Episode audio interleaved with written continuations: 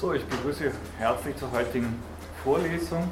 Wir werden uns wiederum Wittgenstein widmen, diesmal dezidiert auf sein Spätwerk eingehen, weswegen Wittgenstein 2. Und im Mittelpunkt der Überlegungen werden vor allem seine Ausführungen zu dem stehen, was unter Sprachspiel versteht, beziehungsweise unter Weltbild oder Weltbilder. Die Vorlesung beginnt wieder mit einem Rückblick.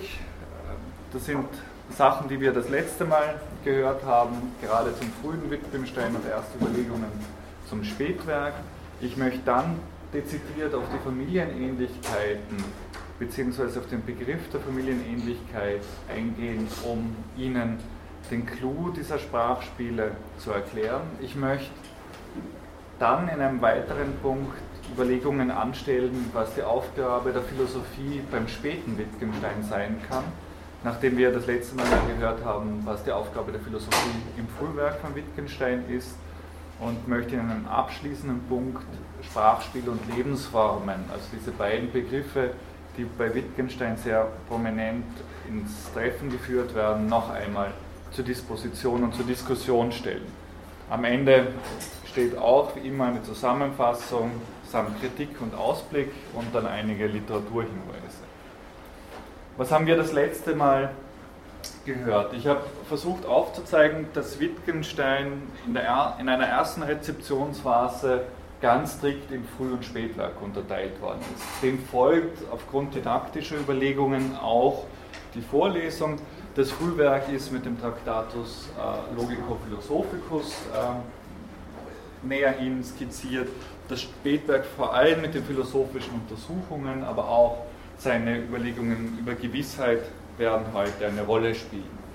Nichtsdestotrotz plädiert die neuere Forschung und vielleicht, dass Sie das auch eben im Ohr behalten, dass Wittgensteins Denkweg auch ein einheitlicher ist, zumindest einheitlich darin, dass er sich mit demselben Themenfeld bzw. mit denselben Themenfeldern auseinandersetzt, ganz prominent im Mittelpunkt platziert sind natürlich die Überlegungen zur Sprache. Und diese Hinwendung zur Sprache interessiert uns und lässt auch stärker von eben einem einheitlichen Wittgenstein denken. Ansonsten hat man das oft so im Ohr, Wittgenstein 1 und 2, als ob das vollkommen unterschiedliche äh, Personen wären. Es sind quasi unterschiedliche Bezugnahmen auf dasselbe. Was zeichnet sein Frühwerk aus? meistens abgekürzt eben mit Tractato, Tractatus Logico Philosophicus oder einfach nur ähm, Abhandlung von Wittgenstein oder äh, ja, meistens von, von Wittgenstein selbst nur Abhandlung genannt. Auszeichnen tut dieses Werk folgendes, nämlich es versucht mit einer strengen Sprachanalyse eine harsche Kritik an der Metaphysik anzubringen. Diese logische Analyse der Sprache steht deswegen im Mittelpunkt, da auf der einen Seite die Alltagssprache von einer Reihe von Mehrdeutigkeiten durchzogen ist, die quasi aufgrund der Rückführung einer, auf ein logisches Fundament beseitigt werden sollen. Und diese ideale Sprache ist quasi dafür auch verantwortlich, ähm, etwaige Missverständnisse innerhalb der metaphysischen Tradition aufzunehmen äh. Das heißt, die Aufgabe der Philosophie wäre genau diese, nämlich die logische Klärung der Gedanken. Diese Rückführung auf ein ideales Fundament der Sprache bzw. die Konzeption einer idealen Sprache zeichnet dieses Frühwerk von Wittgenstein aus und ist dafür mitverant daher mitverantwortlich, dass ein großer Strang der frühen analytischen Tradition, also denken Sie auf der einen Seite den Frege und Russell, äh, quasi als Vorläufer, aber auch später Carnap, Schlick, aber eine ganze Tradition der angelsächsischen analytischen Tradition, die nehmen direkte Anleihen von diesem Frühwerk. Das Frühwerk zeichnet sich näherhin dadurch aus, dass diese logische Klärung der Gedanken dorthin führen soll, zwischen sinnvollen Sätzen und solchen Sätzen, die quasi unsinnig sind, zu unterscheiden. Sinnvolle Sätze wären die, die verifizierbar und falsifizierbar sind, grob gesagt die Sätze der Naturwissenschaft. Die Sätze, die empirisch nicht mehr ausweisbar sind, vornehmlich die der Metaphysik, werden aus dem philosophischen Diskurs ausgeschlossen. Sie sind sogenannte Scheinsätze und permanent mit dem Unsinnigkeitsadverdikt versehen. Das heißt, hier übernimmt die Philosophie diese Schiedsrichterrolle, die ich das letzte Mal versucht habe herauszupräparieren und trennt eben strikt zwischen sinnvollen und unsinnigen Sätzen. Was für die sprachphilosophischen Überlegungen entscheidend ist, sind zwei Punkte. Der erste Punkt, Wittgenstein geht von einer logischen Isomorphie zwischen Welt und Sprache aus.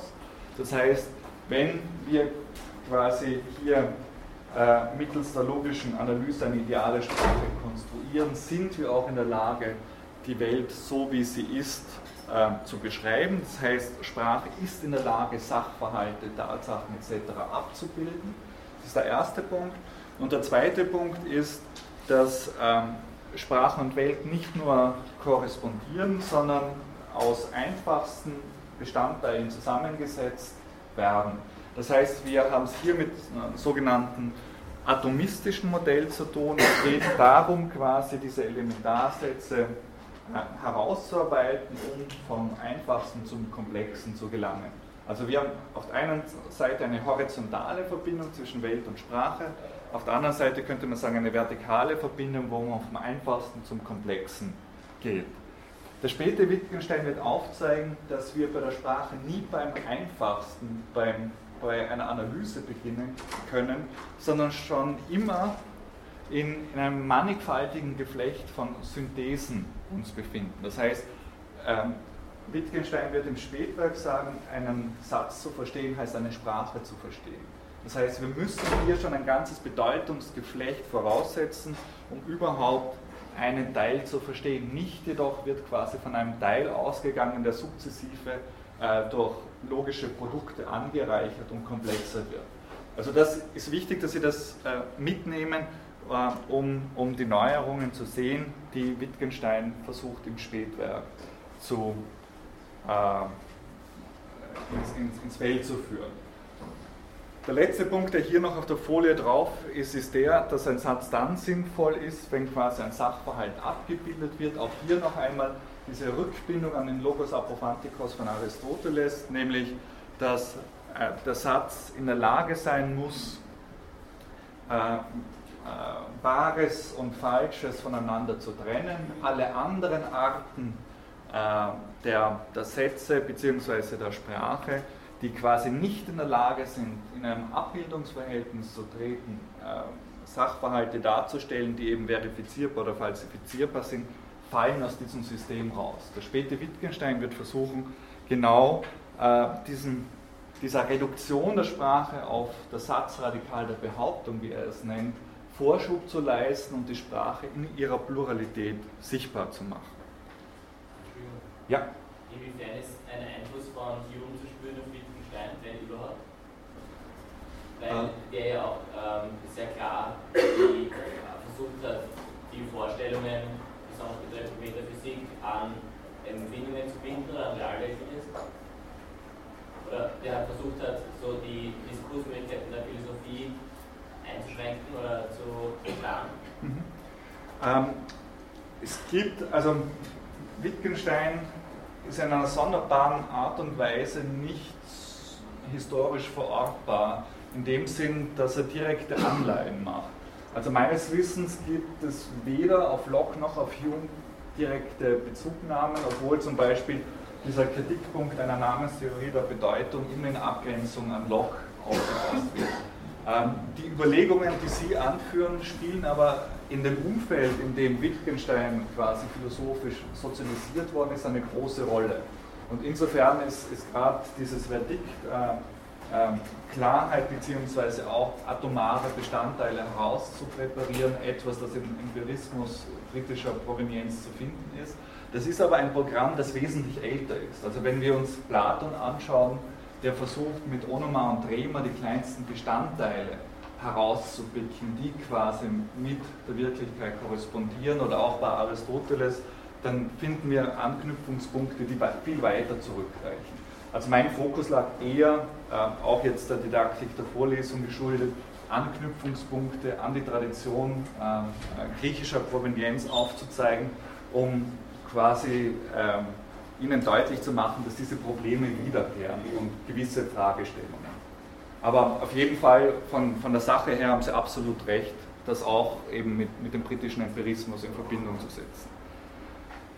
Was macht Wittgenstein in den philosophischen Untersuchungen im Spätwerk? Er versucht, äh, eine Reihe von inhaltlichen Korrekturen und Neuüberlegungen anzubringen. Dazu kommen wir gleich. Aber er wird auch stilistisch vollkommen anders vorgehen. Und ich möchte Sie, ich meine, wir sind ja auch in einer Sprachphilosophie-Vorlesung, erstens äh, ein bisschen sensibilisieren für diese unterschiedlichen Bezugnahmen äh, bzw.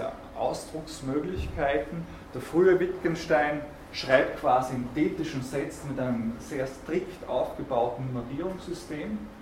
Und der späte Wittgenstein schreibt kurze Bemerkungen. Er selbst nennt sich einen Landschaftsmaler, der Skizzen macht. Ähm, er schreibt kein Buch mehr, sondern ein Album. Diese Bemerkungen sind voll von Dialogen von mehreren Stimmen, manchmal zwei, manchmal drei, ähm, führen auch ähm, Gleichnisse äh, mit, mit ins Treffen, beziehungsweise stellen eine Reihe von Rückfragen an den Dialogpartner, an die Dialogpartnerin und an den Leser. Ich werde Sie heute ein paar Mal darauf aufmerksam machen, einfach, dass Sie sehen, wie, wie subtil und kunstvoll diese Wittgensteinsche Prosa im Spätwerk ist und ähm, wie abgründig sie auch ist, obwohl sie extrem klar, banal und selbstverständlich daherkommt. Inhaltlich versucht Wittgenstein eine Kritik neben der ostensiven Definition, das haben wir das letzte Mal gebracht, wenn Sie sich erinnern, das sind zwei Nüsse, dass quasi diese Referenz des Zeigens es nicht schafft, Sprache mit Welt einfach zu verbinden, weil quasi jede hinweisende Definition schon Sprache voraussetzt, um etwas eindeutig zu bestimmen. Dass auch eine Namenstheorie der Bedeutung, beziehungsweise was hier referenzielle Bedeutungstheorie angeführt wird, viel zu strikt und zu simpel Sprache auf etwas einengt. Sprache ist viel reichhaltiger wie nur eine Zusammensetzung von Namen. Wir haben es nicht nur grammatisch mit einer Reihe von Partikeln zu tun, sondern ähm, wir, haben, wir, wir sind in der Sprache in einem sehr, sehr lebendigen Dialog. Sprache ist nichts, das quasi auf eine grammatikalische Urform, sei es jetzt Name, sei es jetzt der Aussagesatz, zurückgeführt werden kann. Das heißt, Wittgenstein möchte darauf aufmerksam machen, dass wir es nicht mit einer einzigen Grundform zu tun haben und führt deswegen nicht mehr quasi den Aussagesatz oder das Satzradikal der Behauptung in den Mittelpunkt seiner Überlegungen, sondern wird von einer Pluralität von ganz unterschiedlichen Sprachspielen sprechen. Und dem werden wir versuchen, heute nachzugehen. Diese Sprachspiele, die plural, variabel sind, sich verändern etc., sind auch nicht mehr gebunden an abstrakte Bedeutungen. Ich habe das letzte Mal das Beispiel gemacht, wenn wir einem Kind versuchen, ähm, etwas beizubringen, werden wir nicht Existenzaussagen tätigen bzw. einfache Definitionen geben, sondern wir haben das sofort schon verbunden mit einer pragmatischen Dimension, nämlich das, was ich mit einem Gegenstand tun kann. Ähm, ich habe das Beispiel mit dem Bleistift gebracht. Ich erkläre einem Kind nicht, das ist ein Bleistift und definiere den vielleicht noch mit Länge, Umfang, äh, Minendicke etc., sondern werde dem Kind zeigen, was man damit tun kann, äh, werde das Kind einführen in einen vielfältigen Gebrauch und erst dann wird Wittgenstein sagen, haben wir etwas verstanden, ein Wort, wenn ich weiß, wie ich damit eben selbstständig umgehen kann, wo ich es wieder einbauen kann und arrangieren kann. Ansonsten äh, werden wir quasi reine Papageien äh, und gerade dieses selbstständige Weiterführen mit sprachlichen Regeln ist das Auszeichnende für einen kompetenten Sprecher, einer kompetenten Sprecherin.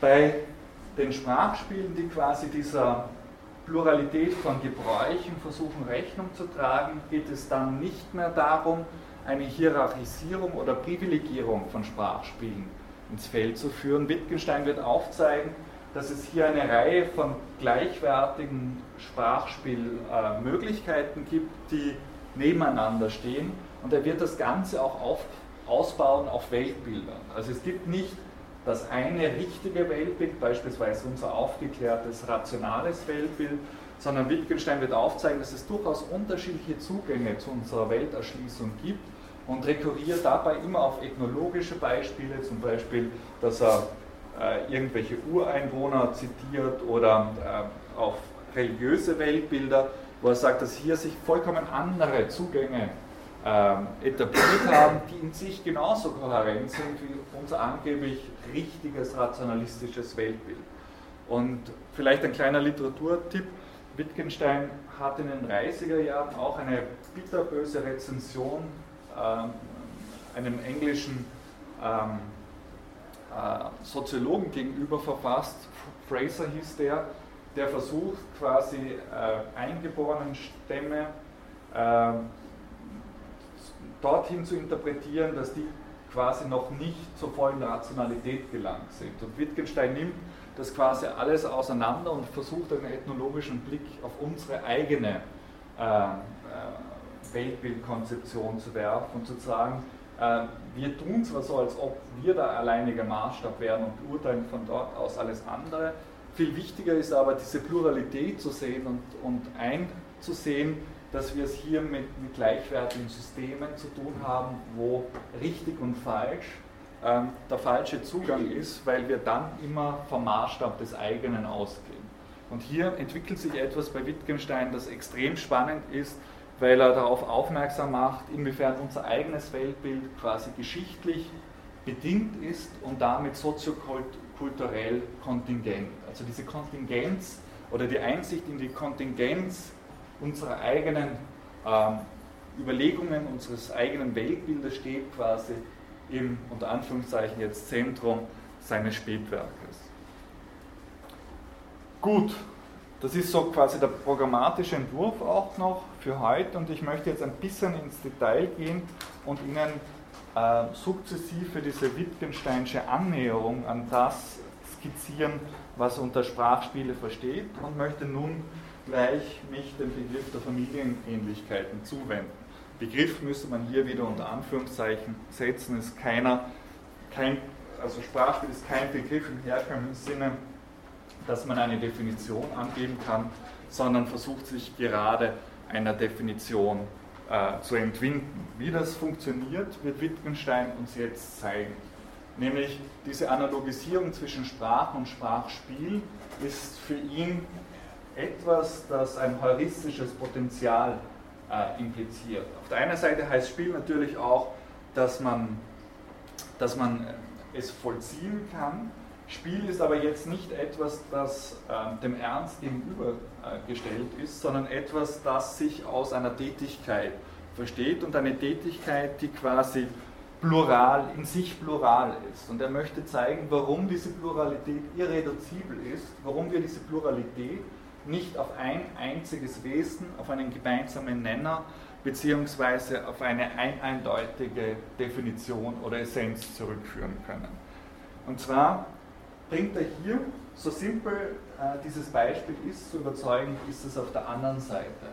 Er spricht mit seinem Dialogpartner und sagt, schau dir mal an, wie wir Spiel verwenden im Alltag. So möchte ich Sprache verstehen. Und zwar schreibt er, betrachte zum Beispiel einmal die Vorgänge, die wir Spiele nennen. Ich meine Brettspiele, Kartenspiele, Ballspiel, Kampfspiele und so weiter. Was ist allen diesen gemeinsam? Sagt nicht, es muss ihnen etwas gemeinsam sein, sonst hießen sie nicht Spiele, sondern schau, ob ihnen etwas gemeinsam ist. Also es ist absolut typisch für, für den späten Wittgenstein. Erstens, er bringt ein lebensweltliches Beispiel.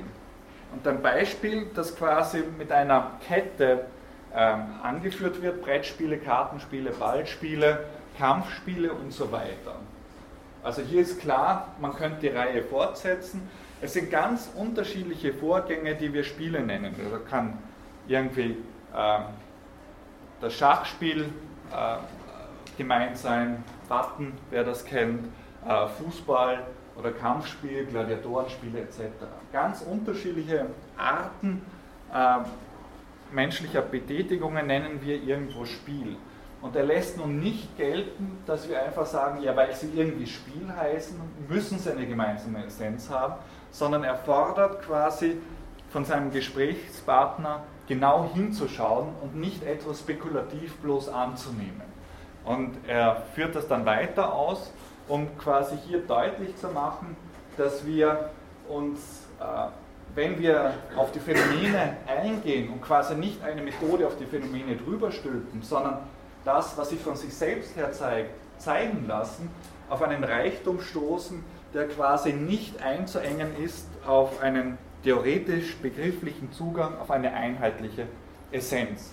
Und Wittgenstein sagt dann, wie gesagt, denk nicht, sondern schau. Also auch hier, Sie müssen auf, die, auf diese Subtilitäten auch in der Interpunktion und so weiter achten, um zu merken, wie, wie lebendig Wittgenstein philosophieren möchte. Schau zum Beispiel Brettspiele an mit ihren mannigfachen Verwandtschaften. Nun geh zu den Kartenspielen über. Hier findest du viele Entsprechungen mit jener ersten Klasse. Aber viele gemeinsame Züge verschwinden und andere treten auf. Wenn wir nun zu den Ballspielen übergehen, so bleibt manches Gemeinsame erhalten, aber vieles geht verloren. Sind sie alle unterhaltend? Also wenn wir an Gladiatorenspiele äh, denken, wahrscheinlich für einen Teil, aber der da unten dann äh, drauf geht, weniger. Hier ist das Element der Unterhaltung, aber wie viele der anderen Charakterzüge sind verschwunden, so können wir durch die vielen, vielen anderen Gruppen von Spielen gehen, Ähnlichkeiten auftauchen und verschwinden sehen. Das ist jetzt ganz typisch für Wittgenstein, dass er quasi den Gesprächspartner auf diese Mannigfaltigkeit von Spielen hinweist, zeigt wir haben es hier quasi nicht mehr mit einer Definition zu tun, sondern mit einer Reihe von Überlappungen, die quasi ohne ein einheitliches Merkmal auskommen. Also Überlappungen, die quasi nicht mehr eine gemeinsame Schnittmenge haben, sondern in ganz unterschiedlicher Art und Weise miteinander verbunden und arrangiert sind.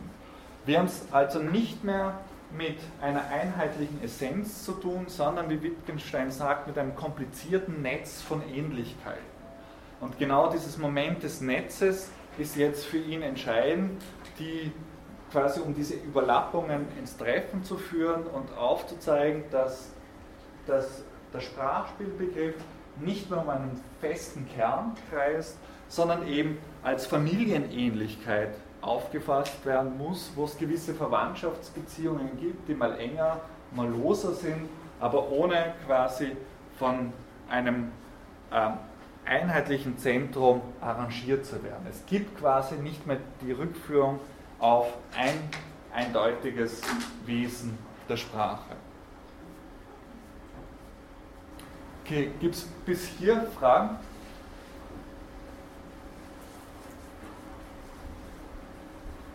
Wenn nicht, dann versuche ich das weiterzuführen. Also Wittgenstein weiß, jede Versuchung einer, einer essentialistischen Rückführung zurück und sagt auf, wir, wir müssen uns dem vorenthalten, um dem dramatischen Reichtum der Welt gerecht zu werden. Also nicht wir quasi stülpen eine Methode über die unterschiedlichen Sprachspiele über, sondern müssen in einer responsiven, entsprechenden Art und Weise sehen, wie uns diese Mannigfaltigkeit gegeben ist. Das, was Wittgenstein macht, ist ein Philosophieren in Beispielen. Und zwar ist es hier wichtig zu sehen, dass es nicht mehr darum geht, ähm, irgendwo ein, ein, ein, theoretisches Postulat zu verfolgen, sondern immer wieder auf diese pragmatische Dimension zu stoßen und zu zeigen, wie umfangreich äh, und wie, um, wie unterschiedlich einfach unsere Sprachpraktiken sind.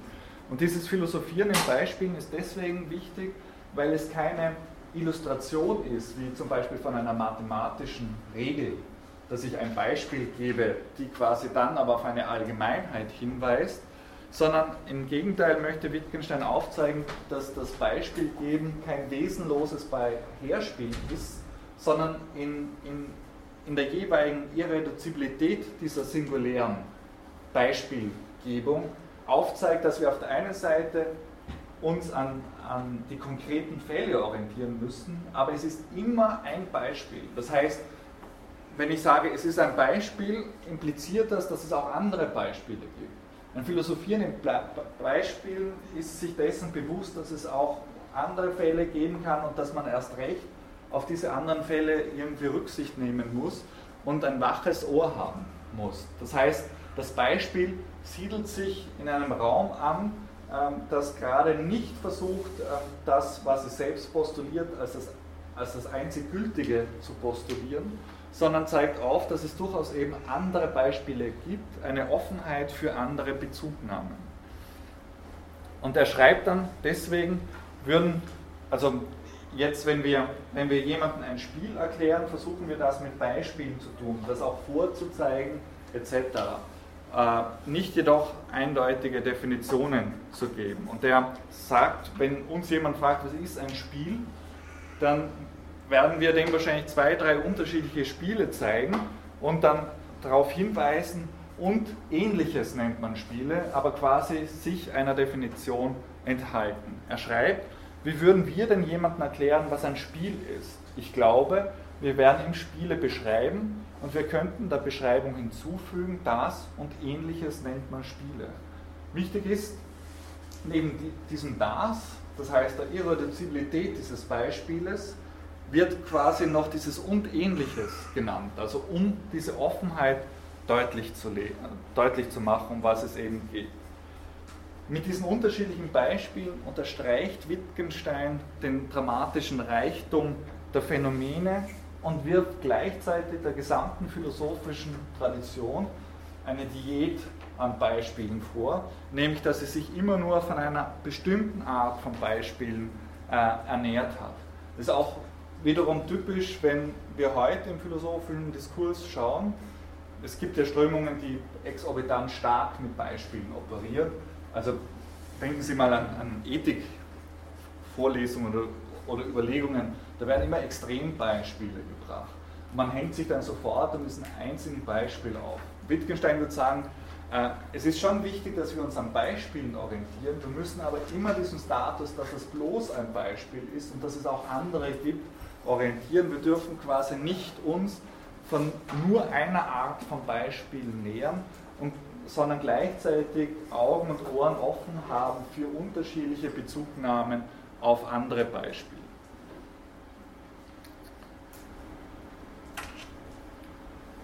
Gibt es hierzu Fragen? Ja. Haben Sie das Gefühl, dass Wittgenstein in seinen jungen Jahren genau äh, so eine beispielhafte Philosophie ähm, sehr stark verworfen hätte oder sich klar dagegen positioniert hätte? Ja, auf jeden Fall. Also bei einer, bei einer Rückführung auf einem Ideal der Sprache, das funktioniert vollkommen ohne Beispiele. Also es gibt eine spätere Bemerkung, die sich in einer Vorlesung findet, wo er meint, sein größter Fehler wäre gewesen, dass er den Protokollsätzen keine Beispiele gegeben hätte. Weil dann wäre sofort sichtbar gewesen, dass quasi diese Rückführung auf eine logische Exaktheit torpediert wird, weil mit jedem Beispiel, das, das hat quasi was Wucherndes, was Disseminierendes. Ich kann etwas nicht mehr quasi auf ein logisches Wesen eingrenzen. Und ähm, damit versucht Wittgenstein auch einer mathematischen, logischen Herangehensweise etwas gegenüberzusetzen, nämlich die Wachheit für diese Mannigfaltigkeit, der wir in der Welt permanent begegnen.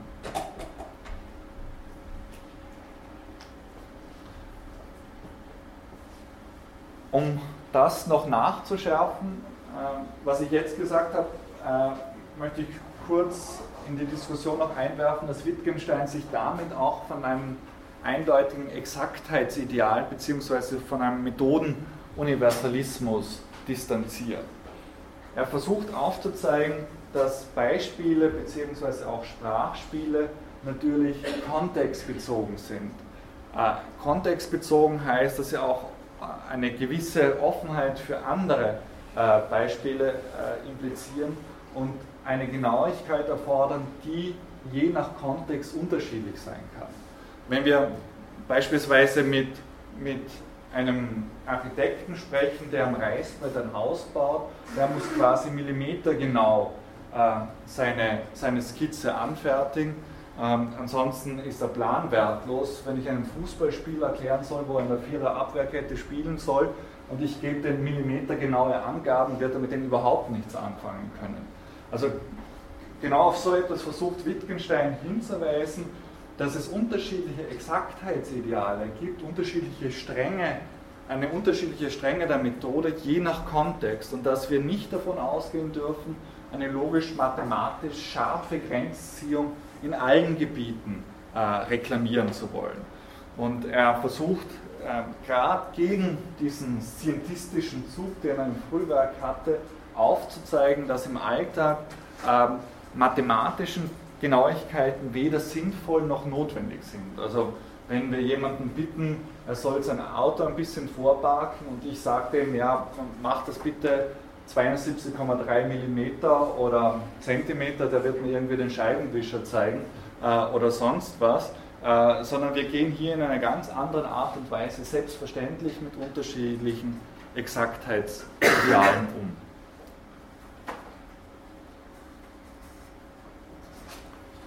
Also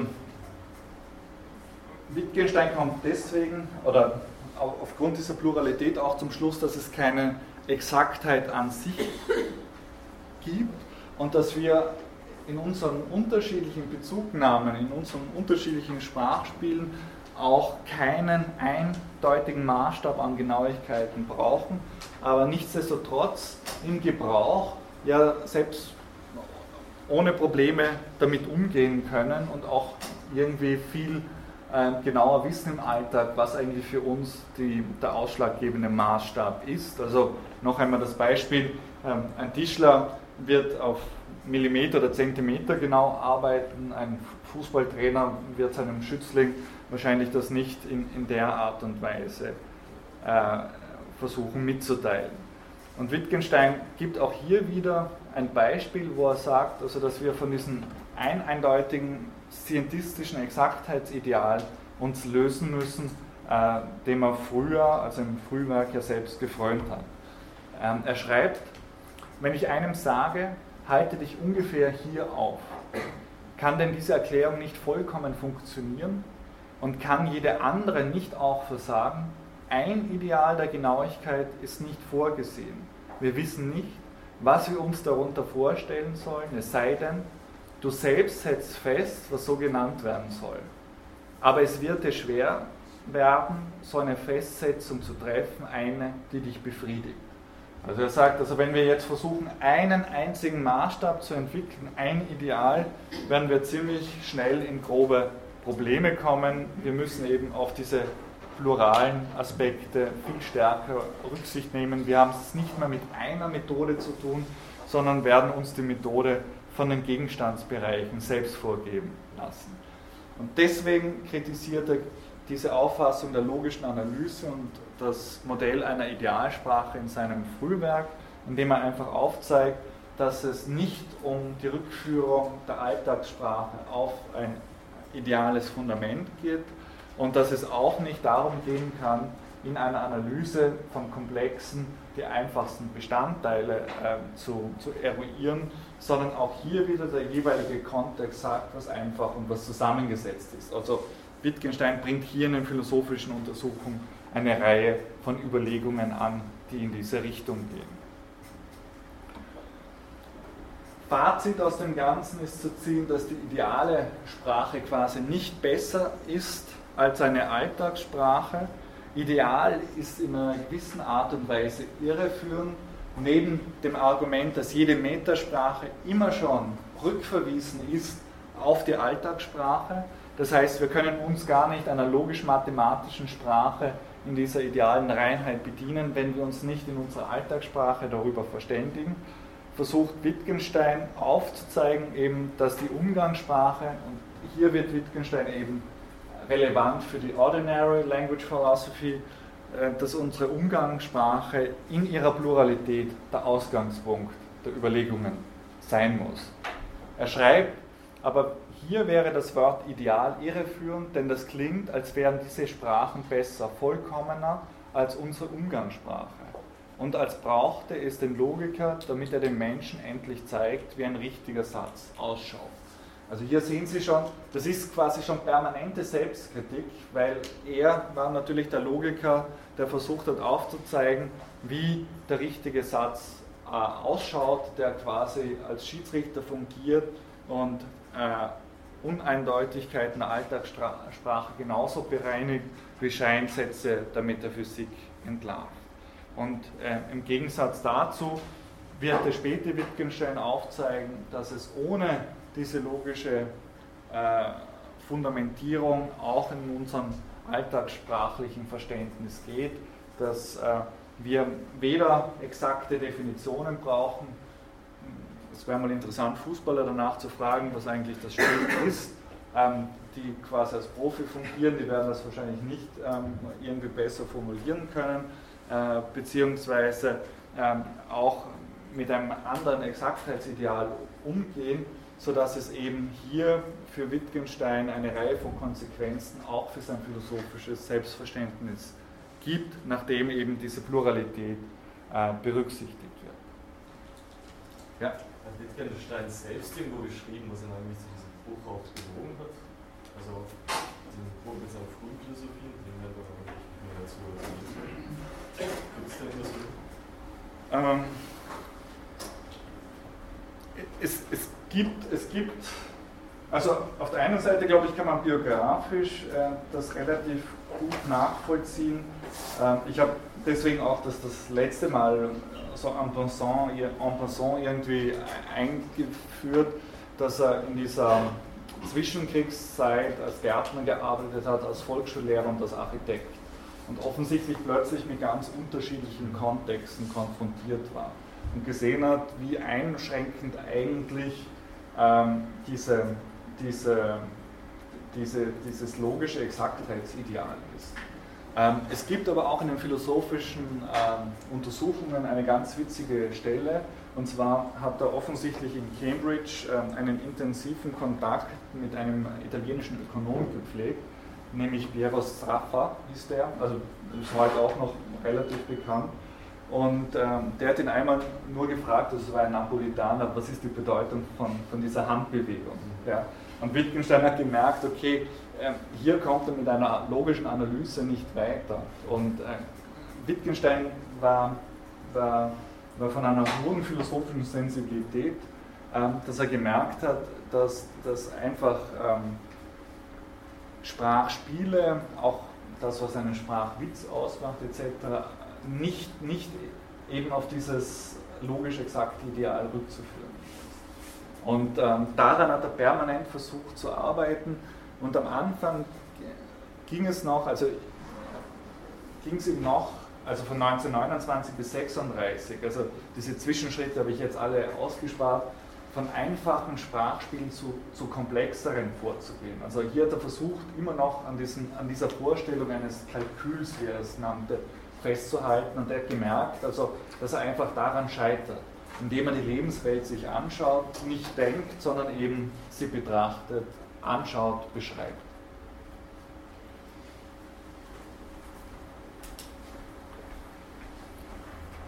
Ja?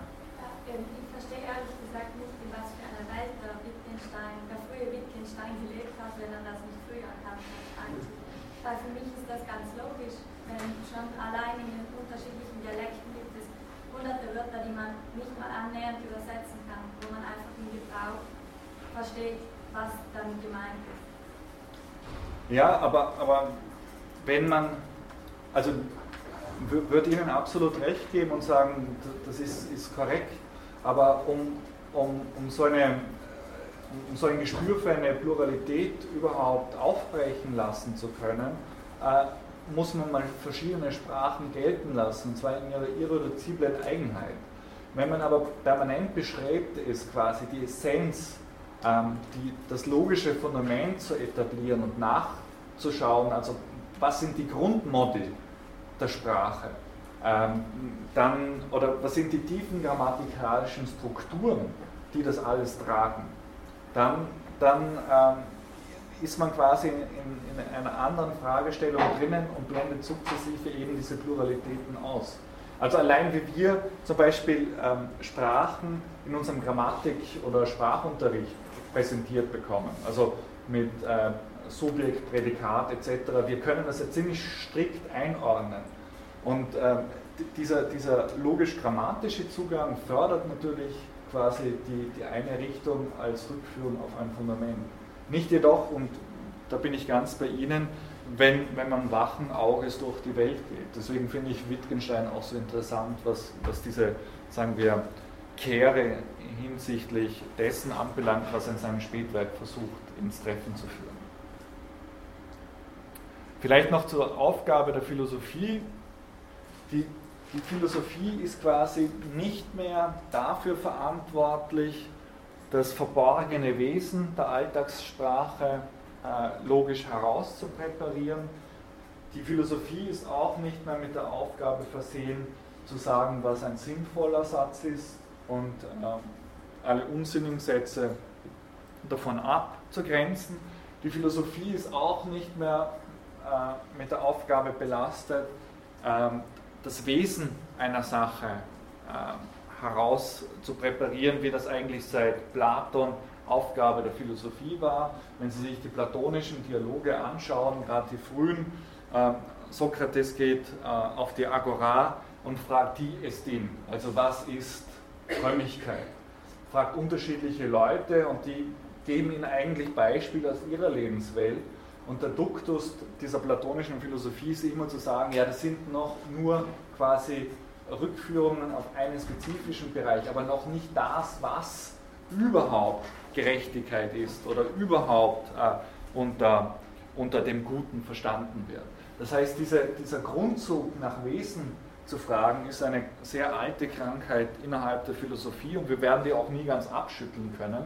Natürlich haben wir es hier immer mit einer Art von Grundbestimmungen zu tun. Wichtig ist aber, wie wir quasi mit, dieser, mit diesem Zug von Grundbestimmungen umgehen.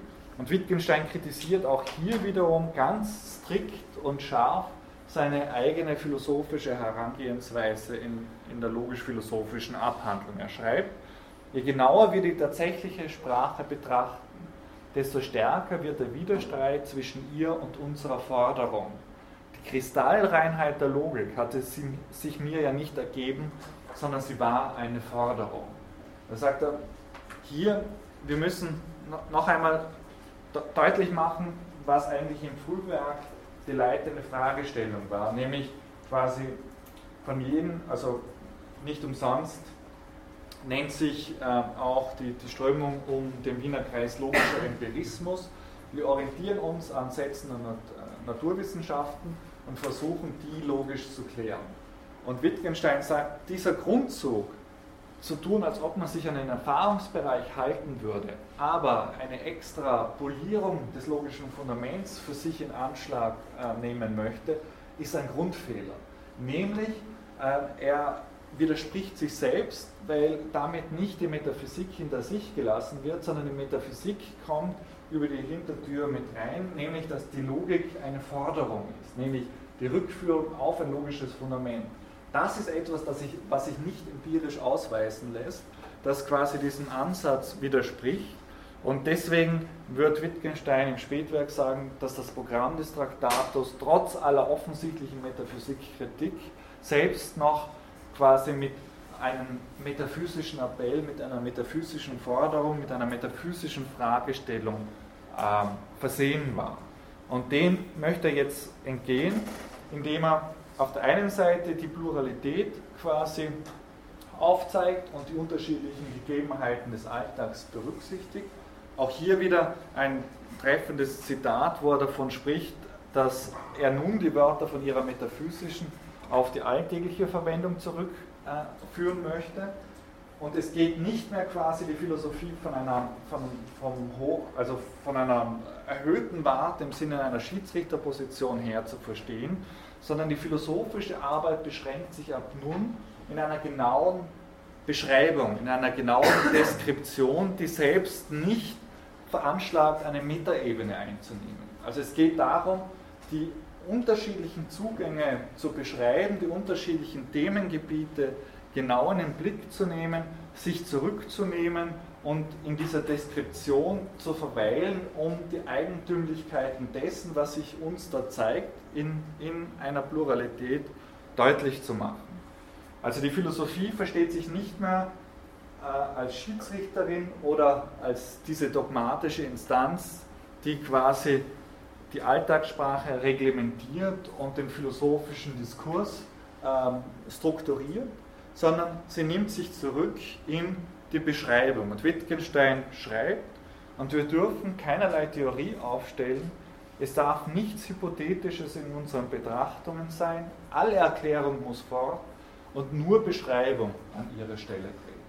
Also ein extremes sich zurücknehmen, um dieser Pluralität gerecht zu werden.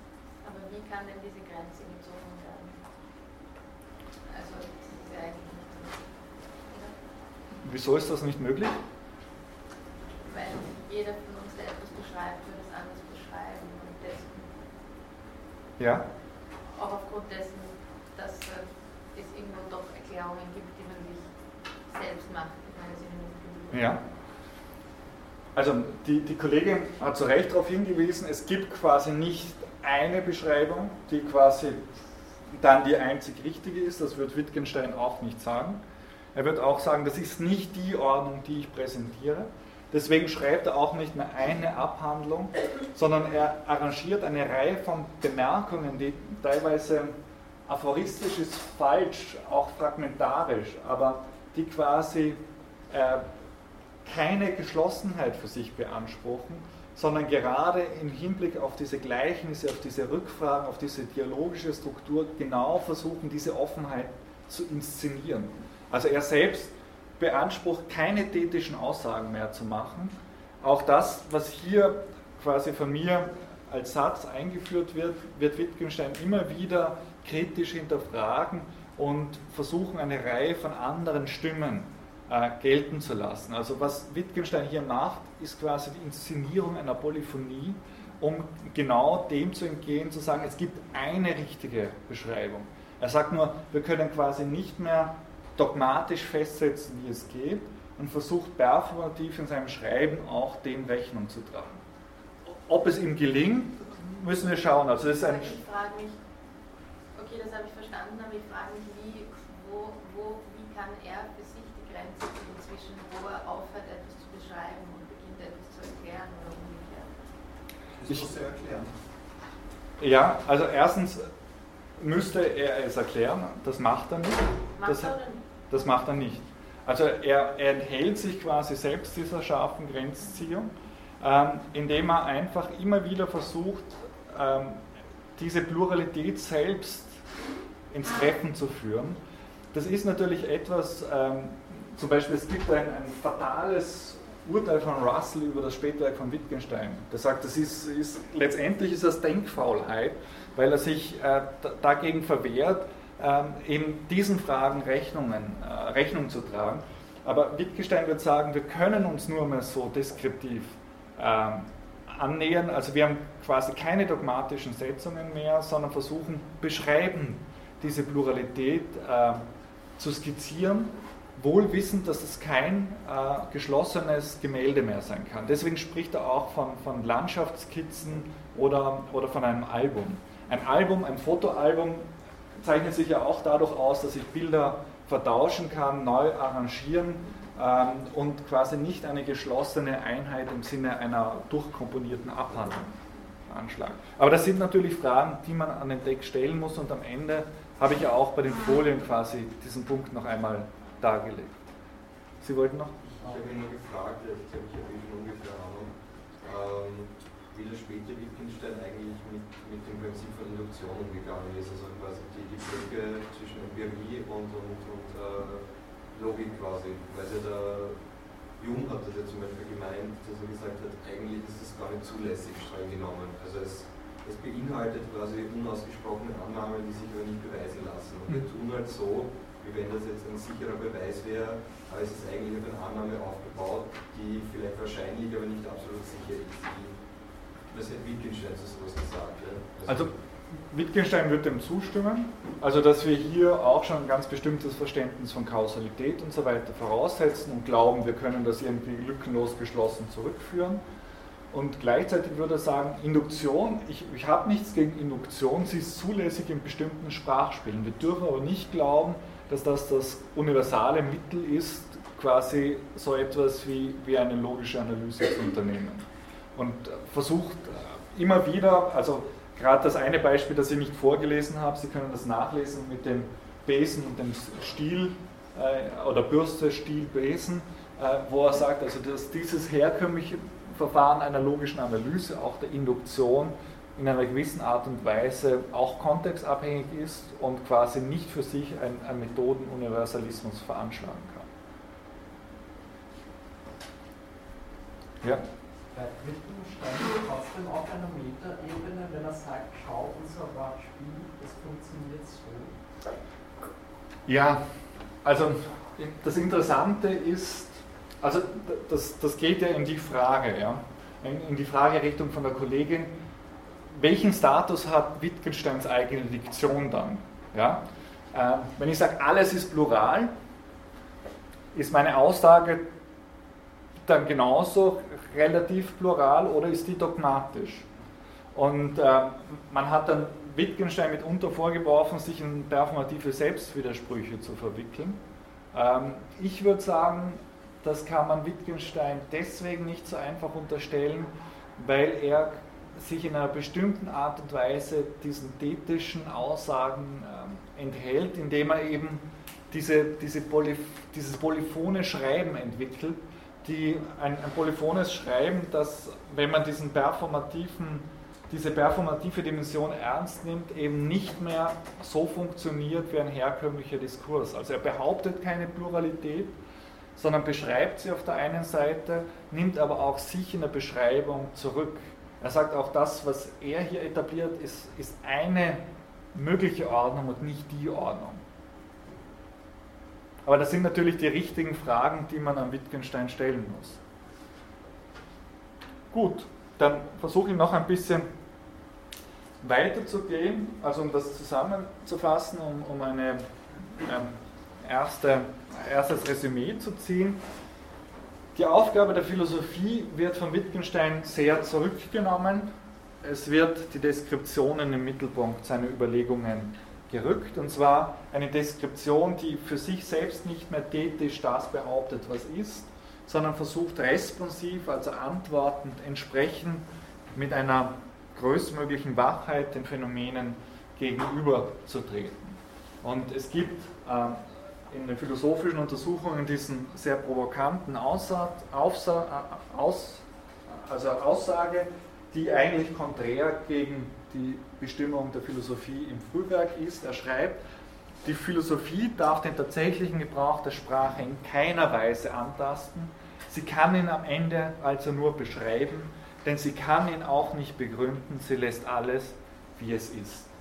Wir werden gleich sehen, dass wahrscheinlich diese Art der Beschreibung die zwar alles lasst, wie es ist, doch eine Veränderung herbeiführt, nämlich eine Veränderung, sich selbst nicht mehr absolut zu setzen, sondern eine Kontingenz der eigenen Situiertheit äh, einzusehen und äh, dass es nicht mehr darum geht, hier ein Begründungsverfahren innerhalb der Philosophie zu etablieren, sondern aufzuzeigen, dass die Begründungen ein Ende haben. Und das möchte ich jetzt im nächsten Schritt machen, indem ich auf die Sprachspiel und die Lebensformen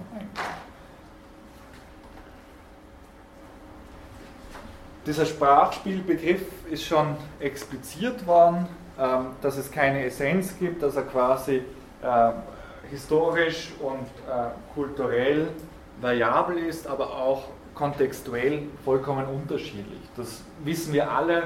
Äh, ich habe das letzte Mal, glaube ich, schon das Beispiel gebracht, das Sprachspiel, das akademische Sprachspiel ist durch ein gewisses Setting geregelt, auch, also dass Sie jetzt nicht reden, sondern ich, strikte Arbeitsteilung, ähm, ähm, dass es bestimmte Formen gibt, wie Sie mich ansprechen, wie ich Sie zu, äh, Ihnen antworte etc. Die sind natürlich auf einem Fußballplatz ganz anders oder auch einem, in einem Wirtshaus, auf der Straße etc.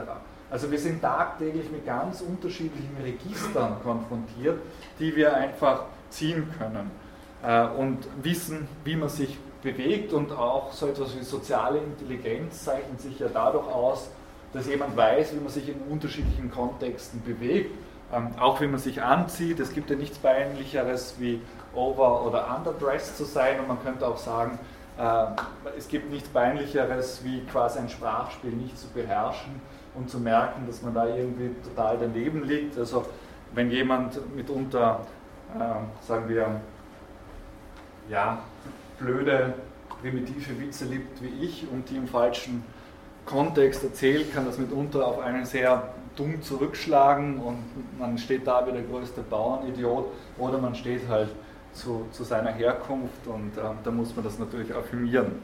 Also Sie merken, wir haben es auch hier schon mit einem ganz unterschiedlichen Aspekten der, der, der Handhabung von Registern zu tun und auf die möchte jetzt Wittgenstein aufmerksam machen und zwar, dass Sprache hier nicht mehr an, bloß an die akustische Verlautbarung gebunden ist. Ich habe vorher schon gesagt, wie man sich in Feldern bewegt.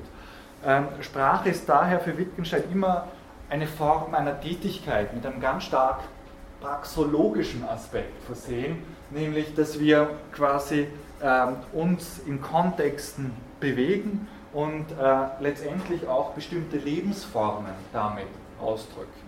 Und äh, den Aspekt möchte ich jetzt stark machen, indem ich äh, hervorhebe, dass Sprache bei ihm eben immer in dieser Verwobenheit von verbalen, nonverbalen Momenten versehen ist. Es geht quasi nicht mehr um reine Existenzaussagen, sondern um diesen äh, höchst variablen und unterschiedlichen Umgang, der viel mehr aufzeigt, wie äh, eigentlich das bei uns gegeben ist. Also auch diese eine Geste davor von, von Sraffa, das ist natürlich eine Art eines Sprachspiels, das, das ähm, in, in Italien funktioniert wahrscheinlich in nördlicheren Ländern weniger. Genauso, ich weiß nicht, ob Sie das kennen, wahrscheinlich nicht.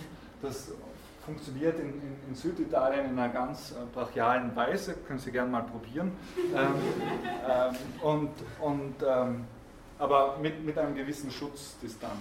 Ähm, hier, hier, hier wird quasi nichts passieren, wenn ich das mache. Da werden sich die Leute wundern, wie man irgendwie Ring und Zeigefinger so aufeinander äh, prallen lassen kann. Also Sie merken, Sprache ist quasi nicht nur an die verbale ähm, Tätigkeit gebunden, sondern ich versuche auch irgendwie mit, mit den Händen äh, zu sprechen und natürlich auch mit einer Reihe von anderen Aspekten. Und deswegen wird hier Sprache in einem viel, viel weiteren Sinn gefasst. Wittgenstein schreibt übrigens einen Satz, den er viel später mit Bleistift in das Manuskript hinzugefügt hat. Wittgenstein hat im eigentlichen Sinn zwischen 36 und 34 einen philosophischen Untersuchungen gearbeitet und dieser Satz stammt wahrscheinlich aus den 40er Jahren. Ich werde auch das Ganze der Sprache und der Tätigkeit, mit denen sie verwoben ist, das Sprachspiel nennen. Sprachspiel hat also immer diesen Aspekt von Tätigkeiten mit impliziert.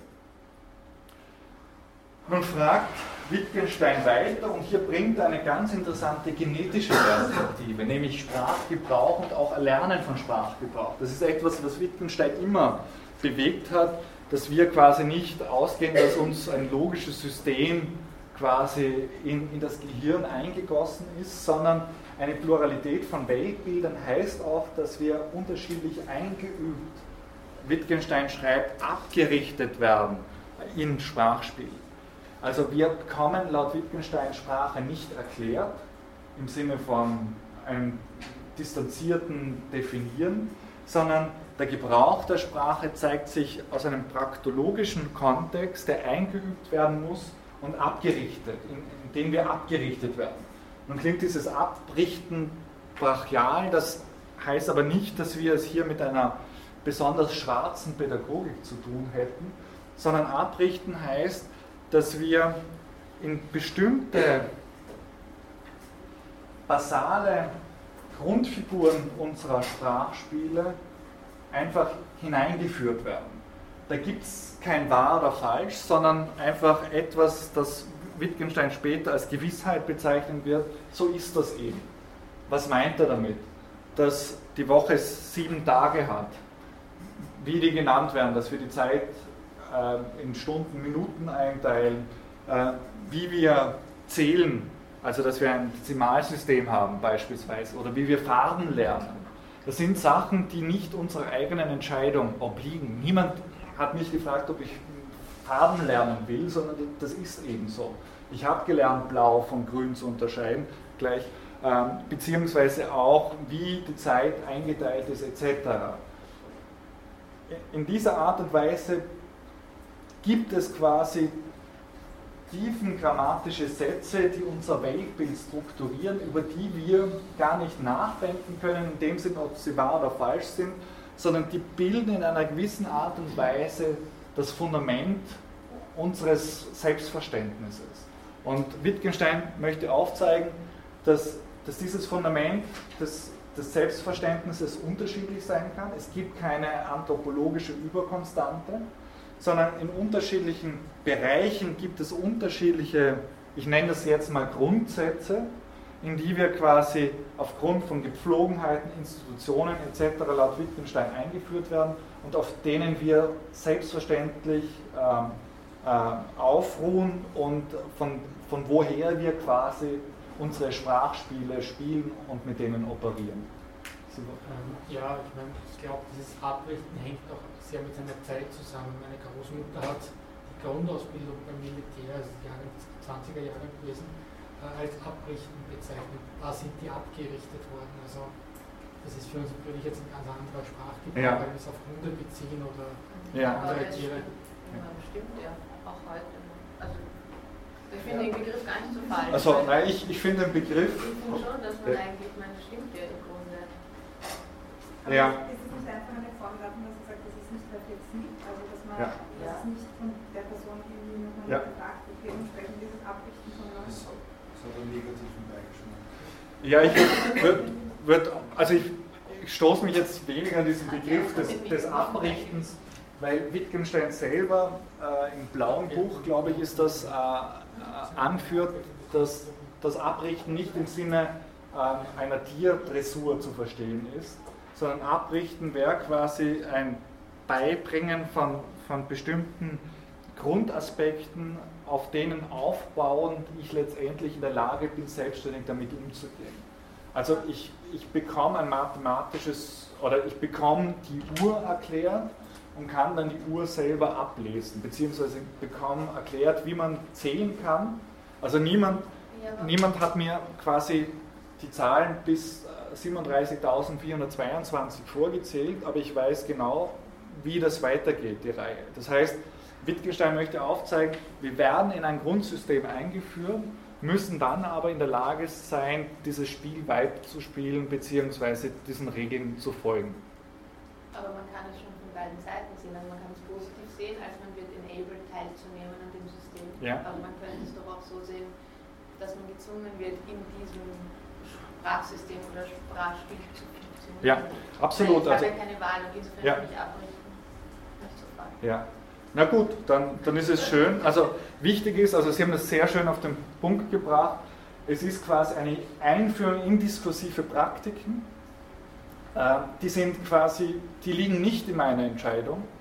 Also ich habe nie, nie beschlossen, dass ich deutscher Muttersprache bin. Ähm, das war für, für mich kontingent. Ähm, immer noch.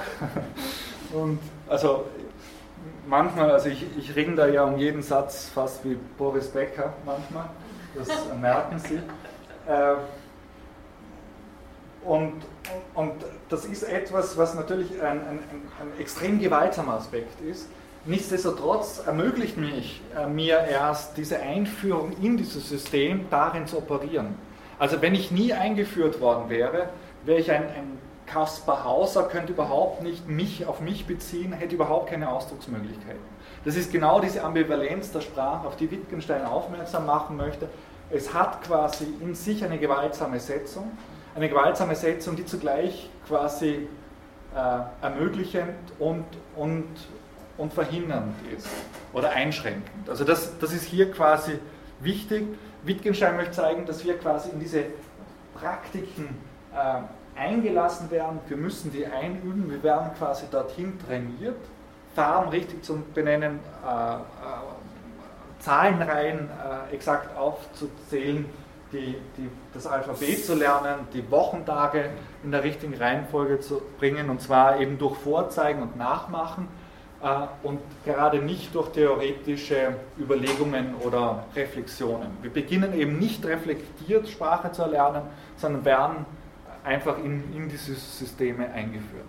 Ich wollte nur noch anmerken, also es, ist, es gibt so eine gewisse Pluralität bei den Sprachspielen, aber es würde auch nicht funktionieren, wenn jetzt quasi jeder sein eigenes Spiel spielen würde. Also wenn jeder sagt, ja, ich erfinde jetzt eine, eine Sprache, äh, die, die der Begriff, der beschreibt für mich nicht das und das. Also es muss schon irgendwie, äh, also auch wenn es eine kleine Gruppe ist, aber es muss doch eine gewisse Übereinstimmung geben und es macht doch keinen Sinn, wenn jetzt jeder quasi äh, das Rad neu erfinden will. Wenn ja. jetzt einer sagt, okay, ich habe die Woche jetzt neun Tage, der nächste sagt, na, wir sind zehn lieber. Also das, das ja. Absolut, also das klammere ich hier aus, weil das eine sehr komplexe Diskussion auch ist in den philosophischen Untersuchungen. Wittgenstein bringt dort das sogenannte Privatsprachenargument, das eigentlich ein Anti-Privatsprachenargument ist, vor. Selbst wenn wir eine Sprache allein erfinden wollten, ja, können wir das nicht. Es ist unmöglich, so Wittgensteins Behauptung, eine strikt semantische Privatheit für uns zu etablieren, die nicht übersetzbar ist in irgendeine andere Sprache. Also das, die Argumente werde ich jetzt nicht bringen, wenn Sie das interessiert. Ich habe mal länger versucht, darüber zu schreiben.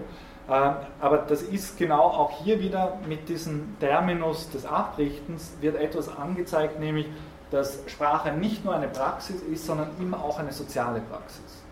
Also darauf wird auch dieses ganze Selbstverständnis der Lebensformen dann hinauslaufen. Nämlich, ähm, dass die Sprachspiele quasi vom soziokulturellen Umfeld abhängen, in denen sie erlernt werden. Das ist quasi nicht etwas, das dem einzelnen Subjekt obliegt, sondern quasi der Sozialität, in dem sich ein Subjekt allererst als solches bildet. Und diese Regeln der Sprache, der unterschiedlichen Sprachspiele und Weltbilder werden quasi unhinterfragt übernommen und sind quasi der Bezugsrahmen jedes Tuns. Also das ist genau das, was Sie gesagt haben, ähm, quasi präreflexiv, äh, Subjekt konstituieren und der gewaltsame Bezugsrahmen und gleichzeitig ermöglichend äh, äh, von dem, äh, was wir tun und denken.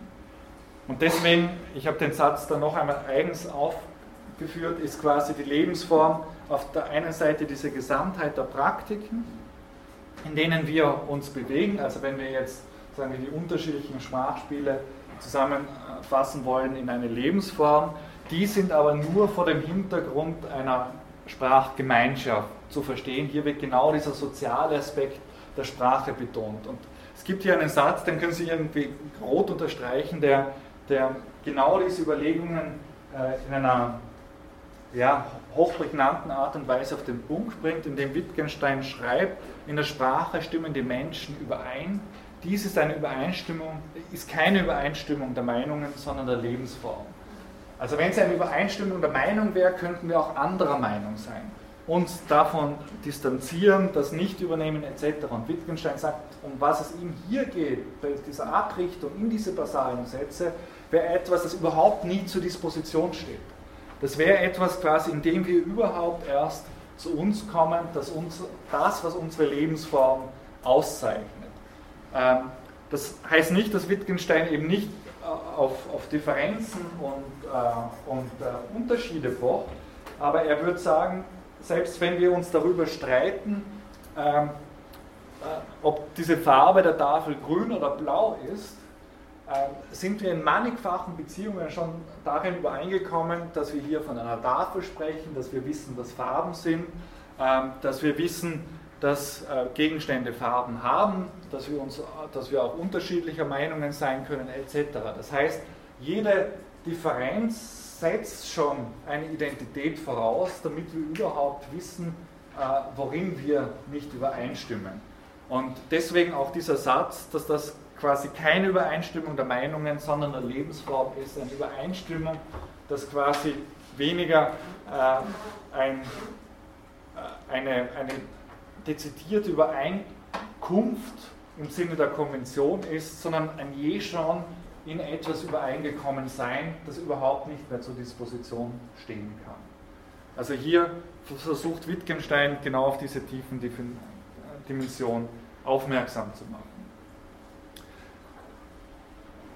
Das heißt, diese, diese Lebensform, die quasi geschichtlich, soziokulturell geprägt ist, wir können sagen, sind in, dieser, in diesem europäisch-rationalen, aufgeklärten Weltbild äh, aufgezogen worden, in bestimmten Lebensformen, die auch in unserem Weltbild ganz unterschiedlich sein äh, können, äh, fungiert quasi das als der überkommene Hintergrund, wie Wittgenstein schreibt, auf den unser Denken und Handeln fußt. Und er bringt gerade in dieser Spätschrift über Gewissheit eine Reihe von Sätzen, wo er immer wieder darauf hinweist, dass es eben gewisse Aussagen gibt, die überhaupt nie zur Disposition stehen. Also ein Beispiel, das ich hier angeführt habe, die Erde hat schon vor meiner Geburt existiert.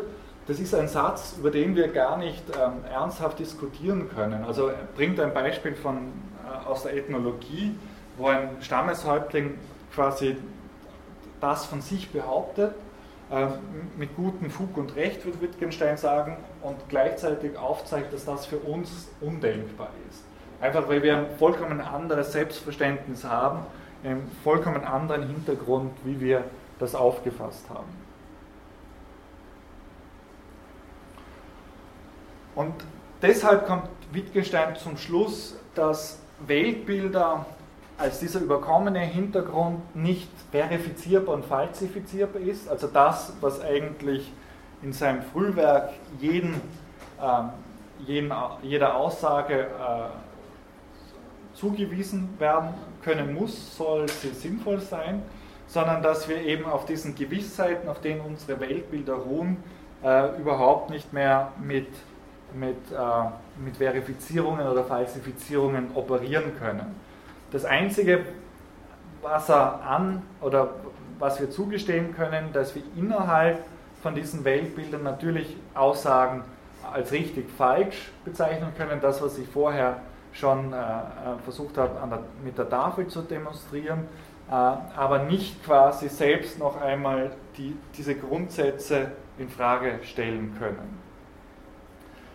Äh, Wittgenstein hält aber dabei fest, dass es eine Pluralität von Weltbildern gibt, auch dass sich die Weltbilder verändern können. Denken Sie an, an Kuhns Paradigmenwechsel, das ist hier von Wittgenstein in einer bestimmten Art und Weise vorweggenommen, aber auch, äh, da können Sie an, an Bruno Latour zum Beispiel anschließen, eine Pluralität von Weltbildern. Insofern ist Wittgenstein hier extrem fruchtbar geworden für zeitgenössische Wissenschaftstheorie, äh, aber auch äh, für, für phänomenologische Überlegungen oder, ich weiß nicht, wer das letzte Mal das gefragt hat, im französischen Kontext äh, zumindest bei, bei Denkern wie, wie Lyotard, aber auch äh, bei, bei jemandem wie Paul Feierabend, das sind quasi diese Wittgensteinischen Anleihen offensichtlich.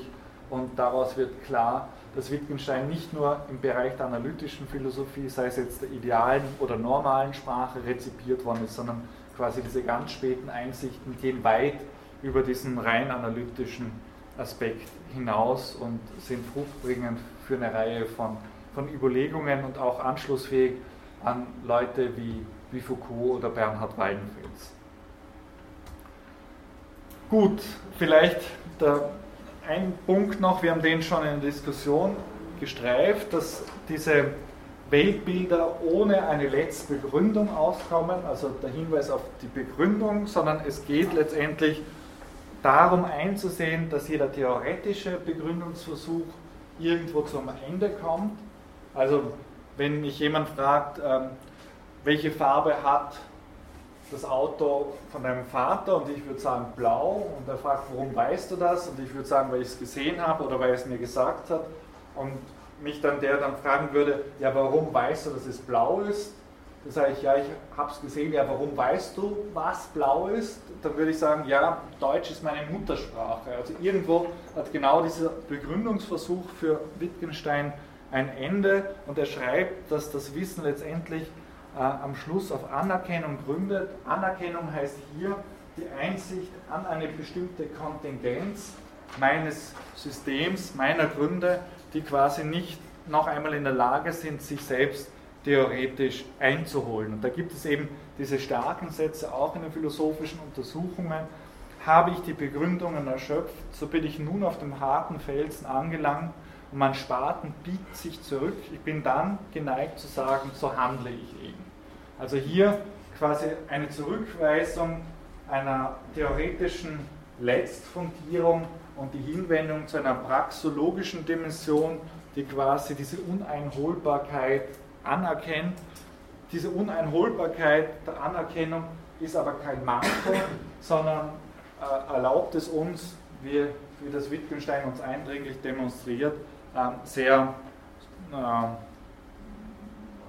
unterschiedlich zu handeln. Dieses Handeln wäre aber quasi etwas, das äh, nicht mehr äh, der Theorie hinterherhinkt, sondern das auszeichnet, was unser Menschsein äh, ausmacht. Ja? Er sagt damit, dass, dass man also das, Welt, das komplettes Weltbild unmöglich verstehen kann, so objektiv. Ja. aber man wird schon immer besser darin, also man kann sich schon zusammenhängen und besser erklären.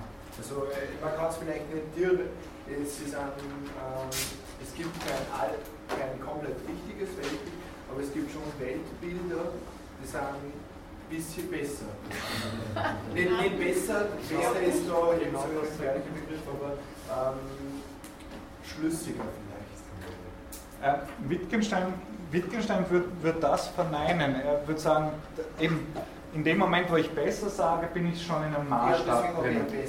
Aber er wird auch sagen, dass zum Beispiel die Weltbilder von sogenannten primitiven Völkern, da steht ja schon in dieser Etikettierung ein, ein, ein, ein hochproblematischer Aspekt drinnen, dass auch das absolut stimmig sein kann. Also, oder in religiösen Weltbildern. Ja, in deren Weltbildern. Ja. Aber, aber, was jetzt die Wissenschaft betrifft, ähm, hat das, haben wir halt eben in äh, Industriestaaten äh, definitiv äh, höheres Potenzial an Möglichkeiten, die Welt zu verändern. Und ja, demnach würde ich auch sagen, gerät unser Welt, das Weltbild von einer Industrienation im Vergleich zu einem primitiven Volk jetzt, würde ich schon sagen, ist eher schlüssiger mit einer objektiven Welt, die wir zwar noch nicht zu 100% erfassen können, aber es ist näher dran. Ja. Wittgenstein würde sagen, in Ihren Ausführungen ähm, gehen Sie in einem einer metaphysischen Grundunterscheidung ein bisschen auf dem Leim. Nämlich zu sagen, es gibt die Welt an sich objektiv und unseren Zugang. Und Wittgenstein möchte gerade aufzeigen, wie wir uns die unterschiedlichen Phänomene in der Welt versuchen in einer Stimmigkeit zu erklären, ist aufgrund dieser komplexen Vernetzung erst gegeben. Wenn Sie, ich weiß nicht, äh, sagen wir ein Indianervolk, ja, weil es irgendwie so wahrscheinlich Karl May Jubiläum und ein bisschen Winnetou gelesen, jetzt so in meinem Kopf herumschwirrt.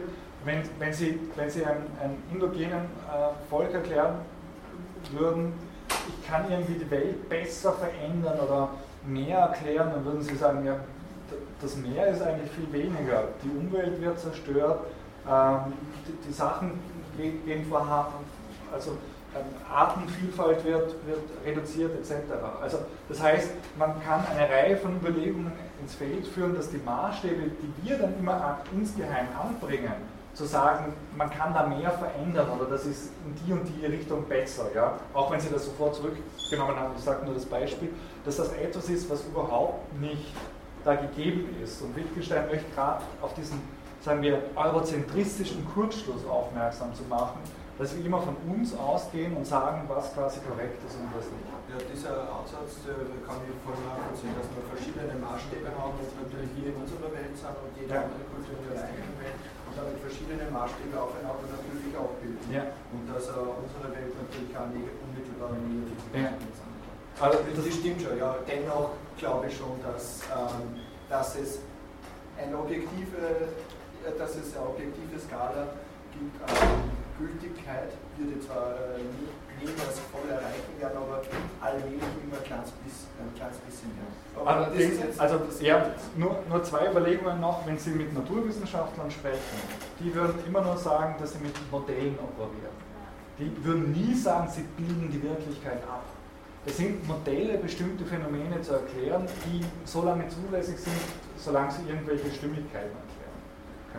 Also das ist ein komplexes Verfahren, das eben nicht mit, mit, quasi mit dem Maßstab von, von, von besser im Hinblick auf die Annäherung an eine objektive Welt. Das ist der erste Punkt. Der zweite, wir können, wir können von diesen Sachen auch nicht so gänzlich abstrahieren, da haben Sie recht, weil ich kann mir gar nicht vorstellen, was ich wäre, wenn ich quasi das rationalistische Weltbild, in dem ich reingeboren und in dem ich aufgezogen worden bin, wenn das mir abhanden kommen würde. Genauso wie ich nicht verstehen würde, was ich bin, wenn ich quasi nicht jetzt die, die deutsche Sprache zur Verfügung hätte, äh, nicht die und die Schulausbildung genossen hätte, nicht die und die Erziehung etc. Man kann fast mit einem hermeneutischen Verdikt sagen, wir sind immer mehr Sein als Bewusstsein. Und genau das will hier Wittgenstein darauf will er aufmerksam machen, dass wir diskursiv äh, in, in unterschiedlichste äh, Bedingtheiten eingelassen sind, die wir, wir können zwar auf diese Bedingtheiten zum Teil reflektieren, aber nicht in der Art und Weise, dass wir uns daraus herausreflektieren können. Ja, das, äh Weil genau das uns wieder nachträglich in das ein, eindreht. Ja. Das finde ich hier extrem interessant bei Wittgenstein. Jetzt gibt es, Sie waren als Erster, dann machen Sie. Ähm, wenn ich jetzt zum Beispiel das biblische Weltbild hernehme, also große Scheibe, Säulen, Regenschleusen und so weiter und dann konfrontiert werde mit dem heutigen modernen Bild, wie die Erde aussieht, indem ich zum Beispiel in eine Sojus-Kapsel gesetzt werde und einmal rundherum fliege und mir gesagt wird, das ist und ist für mich schon dieses andere Weltbild, dass das wahrer oder besser ist, unter Anführungszeichen. Die Frage ist, ob die Welt, in der ich vorher gelebt hätte, ja, wo ich eben auf der Erde mich bewege, vielleicht 100 Kilometer herumkomme, ob das nicht vollkommen ausreichend ist. Mhm. Äh, wahrer unter Anführungszeichen würde ich aber trotzdem das andere bezeichnen, weil es ja, ja einen höheren Grad an Erkenntnis bringt. Ja, schon, aber nur so lange, so lange bis du vielleicht theoretisch noch ein größeres Ja, klar. Ja, genau, also da wollte ich, genau da wollte ich, wollte ich ihn ansetzen. Aber ich bringe ein Beispiel, das kennen Sie wahrscheinlich aus der Wissenschaftsgeschichte, die Fallgesetze von Galilei der irgendwelche Dinge runterschmeißt vom schiefen Turm von Pisa, wenn es wahr ist, und den Leuten sagt, dass im luftleeren Raum fliegen alle Dinge gleich schnell. Ja? Wurscht, ob das quasi ein, ein Stein ist oder irgendetwas, was, was leichter ist und nur der Luftwiderstand macht das auf. Er macht diese Fallgesetze mit riesen Pomborium, mit Zuschauern, die sehen die Dinge unterschiedlich fallen und gehen heim und sagen, ja, Galilei hat eindeutig demonstriert, dass er nicht recht hat. Äh, und äh, wenn man sich seine Schriften anschaut, dann versucht er genau diesen lebensweltlichen Aspekt zu negieren und sagen, es ist ein solamente concipere. Also nur im Geiste wird das vorgestellt. Das ist schon ein ganz anderer Paradigmenwechsel. Man könnte natürlich auch sagen, wenn ich von einer lebensweltlichen Situierung der Welt ausgehe, äh, kann ich diese Phänomene, die mir da zugegen sind, problemlos erklären, ohne dass ich jetzt den Globus als, als, als Runden annehme. Ja, also von, von, dem her würde ich sagen, ist es ziemlich schwierig zu sagen, also dass es eine wahre oder falsche ist. Man muss immer schauen, aus, aus welchem Kontext das operiert, von woher man operiert. Wir tun jetzt so, dass wir quasi ähm, aufgrund des naturwissenschaftlichen Wissens immer glauben, das müssen wir absolut setzen und dann davon ausgehen, dass alle anderen abkünftige Modi sind. Wittgenstein möchte gerade aufzeigen, dass andere Wissensformen absolut ihre Berechtigung haben, absolut in sich stimmig sind und, und Erklärungen parat haben, Phänomene zu erklären, die, die nicht mit, mit naturwissenschaftlichen Paradigmen äh, gemessen werden können, beziehungsweise dort unter Anführungszeichen objektiv falsch sind. Also wie zum Beispiel jetzt dieses Fallgesetz von Galilei. Also ich, ich wollte dazu eben noch was sagen. Und so zunächst mal finde ich, äh, man sollte nicht nach, nach äh, Wahrheit in einem absoluten Sinn quasi fragen, sondern nach einer äh, Funktionalität von Systemen. Ja. Also habe ich ein System, inwieweit funktioniert es, inwiefern hat es einen praktischen Wert für die Leute, die mit diesem System arbeiten, weil ich die, die, die Evidenz halt nie zu 100% beweisen kann. Ich kann mich jetzt annähern an eine Sache, ich werde aber nie wissen, ob jetzt meine Theorien immer genau korrekt sind. Kann nur sagen, okay, unter den und den Bedingungen hat es bis jetzt immer funktioniert irgendwie. Ja. Und grundsätzlich, ich glaube, ich verstehe schon, was du meinst, worauf du hinaus willst, aber ich würde es eher so formulieren, äh, dass ich innerhalb eines Sprachspiels eine höhere Vollkommenheit erreichen kann. Ja? Also nicht, dass jetzt ein Sprachspiel dem anderen überlegen ist, sondern dass ich innerhalb eines bestimmten Systems äh, äh, quasi weiter voranschreite oder vielleicht auch das System weiterentwickle. Also auch zum, zu diesem äh, biblischen Beispiel oder, oder wenn ich jetzt zum Beispiel ein wissenschaftliches mit einem, äh, mit einem, mit einem religiösen Weltbild vergleiche, ich würde jetzt nicht sagen, dass wissenschaftlich jetzt grundsätzlich besser ist als religiöse. Die Frage ist eher, auf, welcher Stufe steht das Mitglied eines äh, religiösen Systems, inwieweit kann es selbst mit diesem System arbeiten oder auch mit der Wissenschaft. Ja. Es ist jetzt nicht jeder Student im zweiten Semester so gut wie jetzt irgendein Physiker auf, auf hohem Niveau oder so, sage ich jetzt einmal so. Also ich, ich würde eher von, von einem Fortschreiten innerhalb eines Systems sprechen, als von einem System, was am anderen grundsätzlich überlegen ist. Okay, ich breche noch jetzt die Diskussion. Wir haben noch fünf Minuten und ich möchte noch die Zusammenfassung und die Kritik. Äh, darf ich Ihnen das Wort nehmen? Ja, ja. kann ich das nach der Stunde Ja, gerne. Ja? Okay. Nur, also ich, ich finde es gut, äh, wenn es auch Diskussionen hier gibt und wenn ich Sie ein bisschen zum Denken anregen kann. Ähm, aber nichtsdestotrotz äh, möchte ich meinem Ruf als Thomas Gottschalk der Philosophie nicht gerecht werden und permanent überziehen, sondern um Punkt 1 abschließen. Was sollen Sie mitnehmen? Mitnehmen sollen Sie, dass der späte Wittgenstein das Exaktheitsideal bzw. den Methodenuniversalismus des Traktatus Logico Philosophicus im Spätwerk zurückweist, indem er aufzeigt, dass wir es nicht mehr mit einer Extrapolierung der Sprache hinsichtlich ihrer logischen Idealität zu tun haben, sondern dass er eine Mannigfaltigkeit und Unhintergehbarkeit der Sprachspiele im Alltagsleben betont. Eine Pluralität, die sich auch in unterschiedlichen Weltbildern, wie wir gehört haben, ausgestalten kann. Sprachspiele sind dadurch ausgezeichnet, dass sie keine einheitliche Essenz mehr haben, sondern in einem Netz von Ähnlichkeiten, sogenannten Familienähnlichkeiten, zusammenhängen. Und das im Gegensatz äh, zum Modell der Sprachanalyse, das quasi vom Komplexen zum Einfachen gehen will, und dort einen logischen Atomismus für sich reklamiert, versucht Wittgenstein im Spätwerk die Pluralität zu beschreiben und ein Philosophieren in Beispielen ins Werk zu setzen. Die Sprachspiele sind nun nicht von einzelnen Subjekten erfunden, sondern vielmehr wird ein Subjekt erst quasi vor dem Hintergrund äh, von Weltbildern und Sprachspielen generiert, indem es in diese Praktiken einer Sprachgemeinschaft abgerichtet wird, eingelassen ist und von dem her äh, seinen Status erhält. Es gibt daher nicht mehr eine einzige Form von Weltbildern, ein einziges äh, korrektes Weltbild, sondern unterschiedliche Lebensformen und Weltbilder. Und Wittgenstein möchte hier nicht nur auf die Pluralität aufmerksam machen, sondern auch, dass quasi der Hintergrund, von dem unser jeweiliges Tun und Handeln und Denken bestimmt, letztendlich sich über eine praktologische Dimension zusammensetzt und eben nicht theoretisch letzt begründet werden kann. Kritikpunkte oder Überlegungen, die Sie anstellen können, die sind heute eigentlich alle schon zur Sprache gekommen. Welchen Status hat Wittgensteins eigene Rede? Ist seine Rede von den Sprachspielen ein Metasprachspiel? Ich habe das versucht dahingehend zu beantworten, dass man auf diese Performativität äh, eingehen muss. Eine kritische Frage könnte auch sein, ist quasi der Rückzug von einer Idealsprache hin zur Ordinary Language nicht wiederum die Etablierung einer eigentlichen Sprechweise?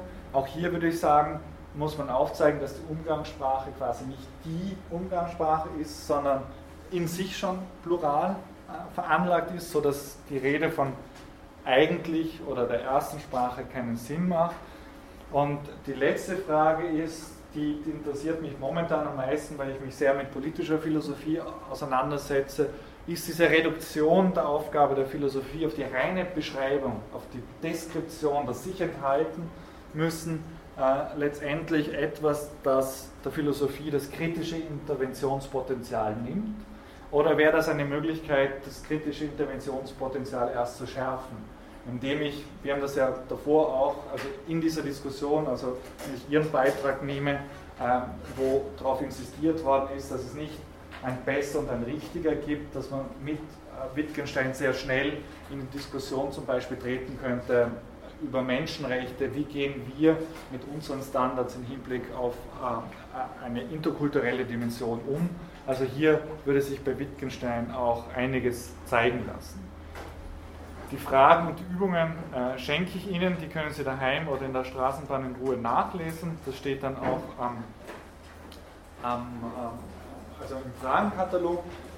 Die nächste Stunde wird Gerald wieder bestreiten und zwar werden, äh, wird die Philosophie der normalen Sprache Ihnen vorgestellt, also äh, vor allem ein Philosoph, nämlich John Austin, der in seiner Theorie der Sprechakte versucht hat, ähm, an Wittgenstein anzuknüpfen und hier eine Systematisierung vorzunehmen.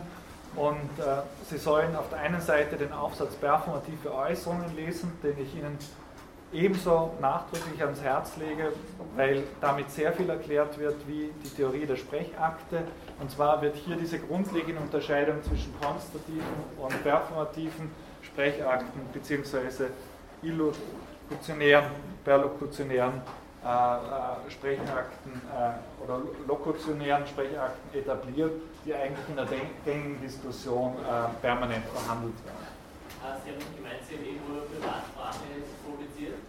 Ja, in meiner, in meiner Dissertation mit dem verheißungsvollen Titel Logos und Lethe finden Sie da ein eigenes Kapitel. Also die ist 2011 bei Alba erschienen. Ja. Also ich bedanke mich für die Aufmerksamkeit und wünsche Ihnen noch eine sonnige Woche und äh, viel Freude mit der Philosophie.